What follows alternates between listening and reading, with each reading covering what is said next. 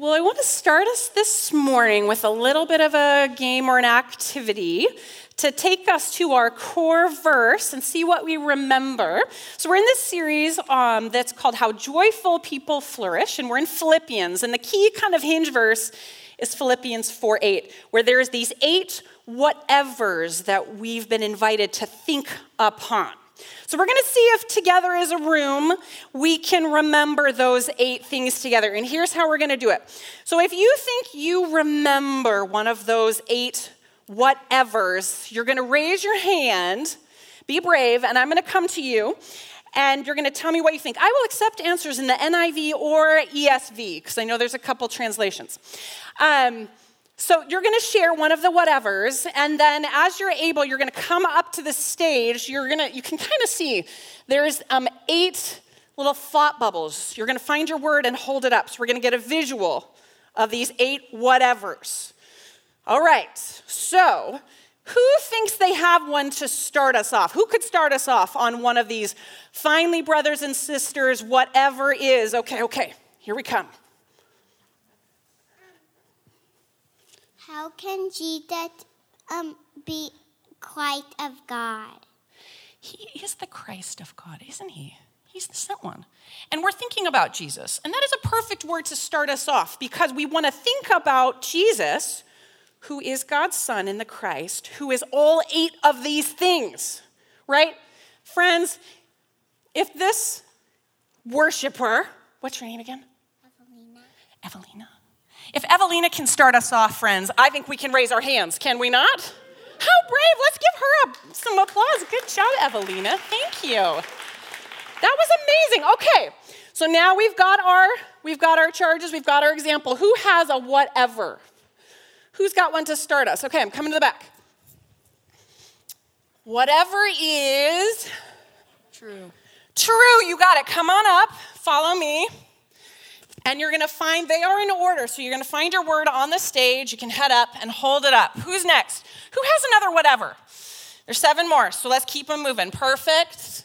I see over there. I'll come next. What's another whatever? Noble. Noble. You got it. Come on up. Noble, honorable. We talked about that last week. I'm going to go second row and then we're going to come to the front. Give us another whatever. Whatever is right. Whatever is right. Excellent. That's what we're going to talk about today. Perfect. Pure. Whatever is pure. All right, we got four. We got four to go. Who has another one? Four more. Great. And your families, you can help each other out, share knowledge. Do we have one over here? Um, good. Good. Yes. So, like admirable. Good. Excellent. Come on up. All right. So, let's find the one that says admirable right here. Perfect. Three more. Oh, we are. I got some hands up. I like it. Let's see if we can get these last three. Do you want me to come back to you? You got it? Okay. Holy. That is close. Holy. Uh, you know what? Praise, praise, yeah, praiseworthy. Come on up, praiseworthy. Good job. Find praiseworthy. Lovely. Lovely, you got it. Lovely. Okay, so there's one more. We've got true, noble, right, pure, lovely, admirable, and then we've got praiseworthy. Now we're missing one. Here's praiseworthy. There we go. We're missing one, and if you want to take a step down right here, we're missing one in between admirable and praiseworthy. Anyone know over here? We think we got it. Okay. See if we can finish it off. All right. Excellent. Say it again. Excellent. Excellent. You got it. Come on up. Look at this. Okay, friends, um, hold your thought. Actually, let's go. Can you guys go up on the stage so we can all see you a little better? Let's bring our thought bubbles onto the stage. Yep, we'll just take a step up. Perfect. Hold them up above your heads like you're thinking, ooh, look at these things. Okay. Now, on the screen, we're going to see the verse, and we're all going to say these words together that we see. So when we come to the word, everybody say it together. So, Preston, can I have the verse up there on the screen? Okay, finally, brothers and sisters, whatever is true, whatever is, whatever is, whatever is, Whatever is, whatever is, whatever is, and think about such things. All right, you guys, amazing job. You can leave your thought bubbles and take the little um, gift card underneath it. The word is like honey on our lips. I feel like the hot summer equivalent is ice cream. So have some ice cream on me. Thank you guys. You can go back to your seats. All right. Good job. Good job, you guys. Amazing. Okay. So we're holding those things in our minds in these weeks. And we're practicing ways of thinking on those things to be connected to that peace and that joy of Christ and to sow those very qualities into our life with others, right? So we say those words and we hold them in our minds and hearts. And we've had such good sticky images, I feel like, from the last couple weeks, right? You might remember Katie was on her treadmill right here a couple weeks ago, right? And so as she walked, she demonstrated through her own story how when we use this as a discipleship tool, like a frame for our thinking, it slows us down to the pace of Jesus. And we can see our reality in light of the whatever, the as much as, the incredible endless possibilities that Jesus holds in his very nature that take us and release that peace and joy of Christ. Okay, and then CJ, remember, CJ talked about what's true, right? Our first quality. And CJ reminded us about we have this limitless, transcendental, this really real reality, right? And then we also have these unique, lived, personal experiences that are true. And it's at the intersection, right, of our unique realities and lived experiences and truth and that transcendent truth of God that we can encounter that presence, purpose, and power. Now, Brian took us to what is noble, to what is honorable. And we were challenged to consider to be humble like Jesus and to seek the wisdom of Christ in all circumstances, that we can be steadfast and have a non reactive, non anxious presence, no matter our circumstances, like a duck. Did you guys get a cute duck sticker? I did maybe a couple. So, like a duck, riding the waves of life with others, and our minds stayed on Jesus. And today we pick up, right? We've considered whatever is true, whatever is noble, and today we consider whatever is right. The ESV um, translate this whatever is just. And in fact, the Greek word, as we've been showing you the kind of root language, is dikaia. Dikaia. Can you say that? Dikaia. So that word means what is morally correct, what is just, what is righteous, impartial. And when we think justly, when we think in these ways, the hope we carry is that then as a people we can act justly. We can act in these ways. And we can be a part of the healing and the restoration work that God is doing in the world. Now, that might seem like kind of a lofty idea.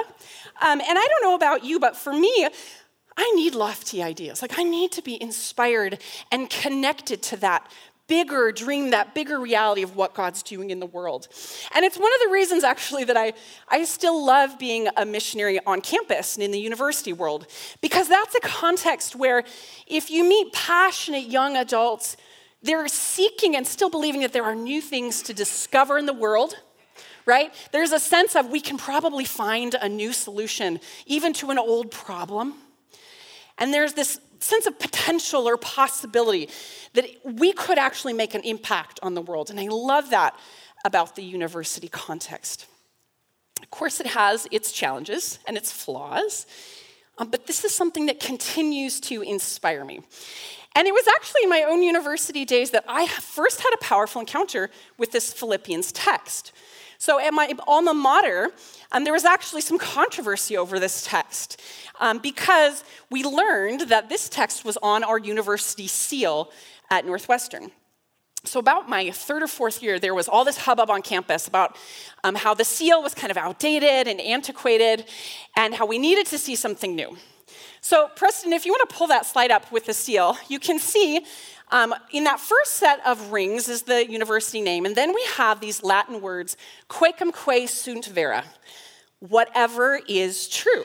So, this is Paul's letter. This is the text we're studying. And then there's this open book. And as all the students now on campus are talking about this and wondering what this means, and that is actually um, the Greek um, is from John chapter 1. And it says, the word full of grace and truth. So by implication, we, that's a Bible. And I remember as a new Christian going, wait a second, my like secular university has Jesus in the middle of their seal? I thought that was so amazing. And to this day, this is still the seal for Northwestern. And um, I just remember being so compelled by this idea of seeking truth will have encounters with the living God, Jesus, who reveals himself as truth. And fast forward to graduation, we were at the, this kind of reception, and all of the faculty and administrators are in their full regalia because we know how to do like pomp and circumstance real well at the college level. And, and the president had this like huge solid gold medallion of the seal. It had to weigh like 10 pounds. I felt bad for the guy. Um, but so we're like lingering at this reception, and a student comes up to him and is like, Oh, I remember there was like some controversy over that. What does that mean again?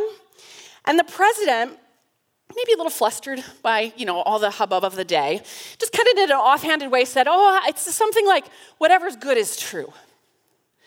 And it was one of those moments where like you get butterflies in your stomach, and I'm like, I need to speak of Jesus. But there's all these important people. So I summoned the courage, and I was like, "Excuse me," you know.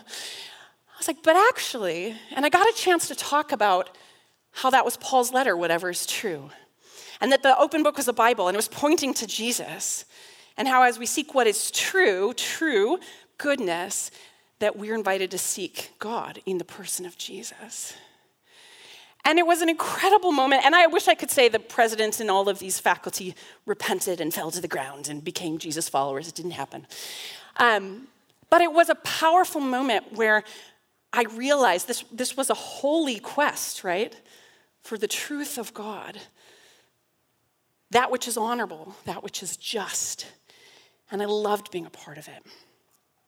And if it's true at the university world in settings like this, it's certainly true in Paul's day and to the audience that he communicates with in this letter to the church at Philippi. And I want us to remember a little bit about the community getting this letter that we're studying and this text is in so that we can have his heart behind it, right? Because Paul was writing them to, to them about these everyday life challenges that were coming up, but he was also writing about these larger global and cosmic realities, eternal realities. And if you remember um, about this letter in this church, first of all, remember that Paul loves these people just has this incredible affection. And you feel it in his letter. It's so warm and full of gratitude. And if you ever want to look more, you know, go back and read the story in Acts 16 about where this community is planted. It's powerful. You might remember Paul actually had no intention to go here. Paul had a plan to get to Asia, and he was headed that way. And in this wild story, it says the Spirit stopped Paul. And then he has this vision yeah, and in the vision, there's a man from Macedonia, which is in kind of what is Europe, toward Europe. And the man pleads with Paul to come. So instead of Asia, they go to Macedonia, which is now Europe, their first foray into that part of the world. And when they get there, this is a Roman colony, Philippi, and there isn't even a synagogue to worship or preach in. So he looks for faithful Jews or God-fearers over by the river where traditionally they'd pray. And instead of a, a man from Macedonia, he finds this incredible group of women faithfully praying. And in particular, a woman named Lydia is named. And Lydia, something about her, she just responds with faith and belief. and says, I want to follow this Jesus, and invites Paul and his community into her home, and a house church is planted. And it just keeps going, these incredible stories. Um, stories like they're imprisoned and there's this angelic outbreak, but they stay so the jailer doesn't commit an honor suicide, and then the jailer and his whole household become believers. So all these communities popping up. He loves it. He loves them. And he wants to get back and encourage them. But he's in prison right now. And so eh, this is the context, right? And they've sent these gifts, and he's so grateful. They sent gifts, probably material gifts and encouragement through a man named Epaphroditus, who's come to visit him in prison. And Paul is writing back and encouraging them, and he's also hearing about some problems, some things that are starting to stir up, and he wants to address them and help them. And that happens, right? Um, the kind of first haze of this beautiful community, eh, the sheen is kind of tarnishing a little. Um, my husband is did teaching a long time and is now in home reno and he first kind of learned all that on our own house and when we would do projects like put new drywall or concrete in it was so frustrating for me because it felt like the minute you got new drywall in there would be a crack right and i was like this is not how it should be like, we spent all this money to put new concrete down, and there's a crack, like weeks later. And he would always say, Well, there's new concrete and there's cracked concrete. He'd say, There's new drywall and there's cracked drywall. And I was like, Oh, well, friends, there are new churches and there are cracked churches. It doesn't take long, right? Because we're human. And so Paul is writing to them in the midst of some real and practical struggles. And he wants to address those. But it's also about this bigger picture. It's a little bit life and death for them. They care because Paul is imprisoned and he's a Roman citizen like they are. So they know that what happens to Paul in this trial could likely be what would happen to them, right? So they're paying attention with this interest about what will come about. And he writes about those realities and he writes about the eternal, not just those temporal, but these eternal realities. When he says, finally, brothers and sisters, whatever is true and noble, right, pure, you know, think on these things. And so we are invited, as we consider that third word, dikaia, whatever is right, whatever is just we are being invited to consider what is the just nature of God in all these circumstances, small or global. We're invited to consider what is the justice that marks God's kingdom? What is the justice, the biblical justice that we see captured in the scriptures, in His Word? And I think it's fair to say, right? It's not always simple to understand, right? It's not always something that is easy to fully grasp. And also, I'd say we don't always understand or agree on how the justice captured here should be expressed in the world around us. And certainly, we have to acknowledge that these scriptures have been used to uphold unjust practices, right? And we have to own that and be sobered by that. But at the same time, I, I really believe, and I love how Desmond Tutu famously said it when he said, There's nothing more radical, there's nothing more revolutionary, there's nothing more subversive against injustice and oppression than the Bible. If you want to keep a people subjugated, the last thing that you want to put in their hands is a Bible. Because biblical justice often upends our ideas about power and privileges and the rights, the rights we think we're entitled to, the advantages we think is perfectly sensible to hold or pursue for ourselves or our families or our communities. But when we consider the just nature of God and the biblical kingdom justice captured here, What's beautiful is we have the chance not just to begin to think more justly, but to act more justly and to be a part of the healing of the world.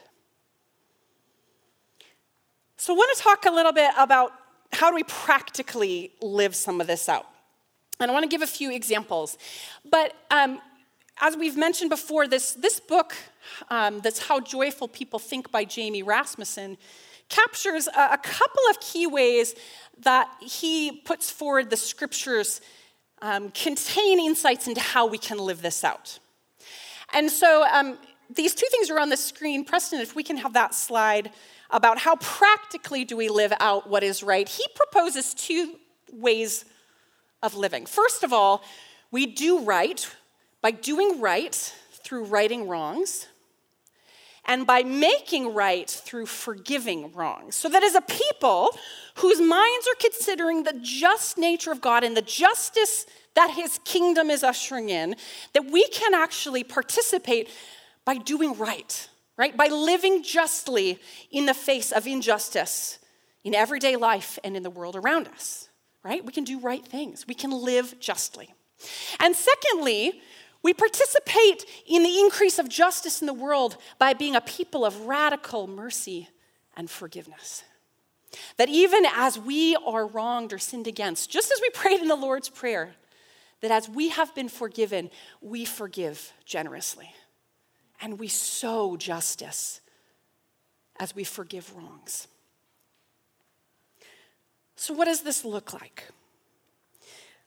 Uh, the author in the book uses a lot of different examples. One he uses that's kind of fun uh, on the front end of this text is about driving, right? And so he talks about how he gets cut off by a driver. And he, he's thinking about this lens, this eight word framework, right? That's to reshape his thinking. And he's frustrated. He got cut off. That wasn't right. That wasn't fair. But he slows his thinking. And he's like, okay, what's true in this moment? He's like, what's true is we're safe, gracious, grateful for the protection. What's true is I don't know what's going on in that person's life. I don't know where they are today. I don't know what's happening. What's true is that that person is equally made in the image of God as I am. What's true is I've probably done this before. Now, what, what is honorable? Well, probably not to flip the guy off as I'm driving by at high speeds, probably not honorable. Probably not honorable to tail him all the way to his exit just to make sure he knows I'm upset about it. Maybe it would be honorable to think about my own driving. Am I being honorable in my ways? How about what's right and just? What would feel just as if you got pulled over and someone saw it right there. But maybe I can forgive, right? Maybe I can trust that I can extend forgiveness, and that's actually somehow a grace for both of us, and that God will see justice done. Right? You understand? So, there's this kind of simple but practical thing we can do in everyday life. All right, kids, let's think of a, a sibling example. Um, okay, let's imagine I have my kids, we'll say my youngest and oldest, Phoebe and Porter, and I come up, they come up on stage, and I give Phoebe a cookie a delicious cookie, and I do not give Porter one. Now, what's Porter gonna say? Probably, well, that's not fair, right? That's not fair. Now, what if I told you that Porter had eaten the first 11 of the dozen cookies that we had made? It's possible. Phoebe might say, well, that's not fair, right? Now, if Porter was thinking justly, he might stop and say, Oh, I'm sorry that I didn't share.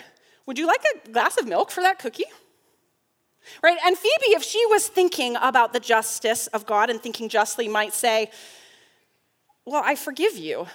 Ooh, what if we bake more cookies and share them with everybody? Do you understand? It's simple, but it's a different way of thinking. Look at an example from scripture. Um, you got to think about the story uh, of like the mass feedings, right? So think about one of those mass feeding stories where the crowd is gathered and they're hungry. There's been great teaching, but they're hungry now, physically. And the disciples start to notice and go, Jesus, we better send them home on their way so they can eat. And he says, You feed them. And they're like, What? Right? Like, what? What are we supposed to give a whole year's wages of our wages to feed them? First of all, not even possible, practical. We don't even have enough. And Jesus, of course, amazingly involves them, gathers what they have. And what happens at the end of the story? Everyone is satisfied, right? That's the economy of God. That's the incredible justice of God's kingdom. And I gotta think that that might have been one of the stories that a man named Norman Borlaug really was thinking about as he started his life work. And I want to talk a little bit about Norman Borlaug. How many of you know or familiar somewhat with Norman Borlaug's story? Some of us, okay. Um, Norman Borlaug is an Iowa guy, born and raised in Iowa. And um, he grew up in the Great Depression. And so, as he looked around the world growing up, he saw incredible hunger and desperation and despair. And he saw the impacts that that had on communities and even the globe. And at the same time as he looked at um, his faith and he looked at the scriptures, he saw God's economy, God's justice, a place in the scriptures that said there's enough. Like he's made a good and abundant world where there can be enough. And it was in this place of tension that he began to act justly. And so Norman Borlaug used his skills and gifts as an agronomist and began to consider what if we could actually make more food in the world, right? Because you can't build a peaceful world on empty stomachs and human misery, he was quoted. You see, behind the cry of, it isn't fair, it's not fair, is actually this belief about the world and God that, that's just not true, right? It's this belief that there's not enough. That God is not enough, He's not made enough, there's not enough in the world. And in fact, it was this kind of thinking that has driven even economic policy for centuries right? It was a, a, system called mercantilism, right? And the idea was there's finite resources in the world. And so if you don't have what you want or need, the only way to get it is you go take it.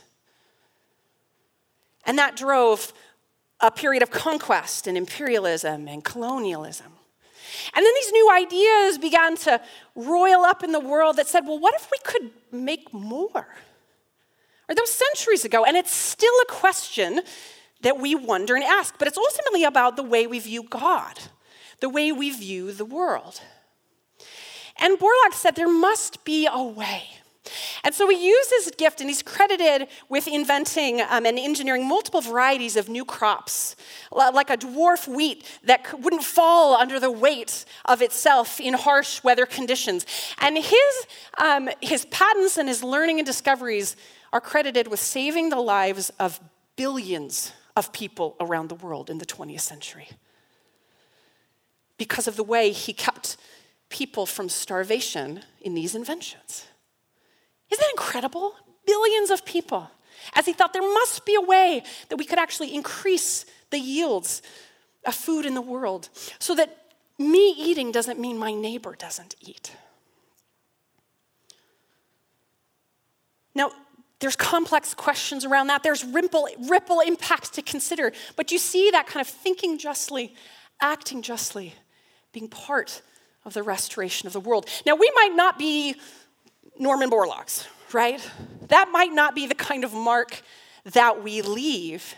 But I really think that when we all think justly and act justly, that we actually can make an impact. And so I want to do just a little demonstration of that. Humor me. I want you to hold two fingers up if you're able. Two fingers. Just start clapping them, like putting them together like this. Two fingers. So if we're one person, we're doing our thing, we make an impact. But what if there's two of us? Two fingers. What if there's two of us? Okay, we're bringing our gifts, we're thinking justly, we're acting justly. How about three? There's three people, right? We're now a small community. We're a trio. What about four? What about four, right? And you say, well, now we're getting somewhere. and Now we're making some noise. What about five of us, right? A whole community. Do you see, right? When we all begin to think justly and act justly and bring our gifts to see the kingdom justice that God embodies and is moving toward it's coming, friends. It's coming. We can see and be a part of the healing of the world.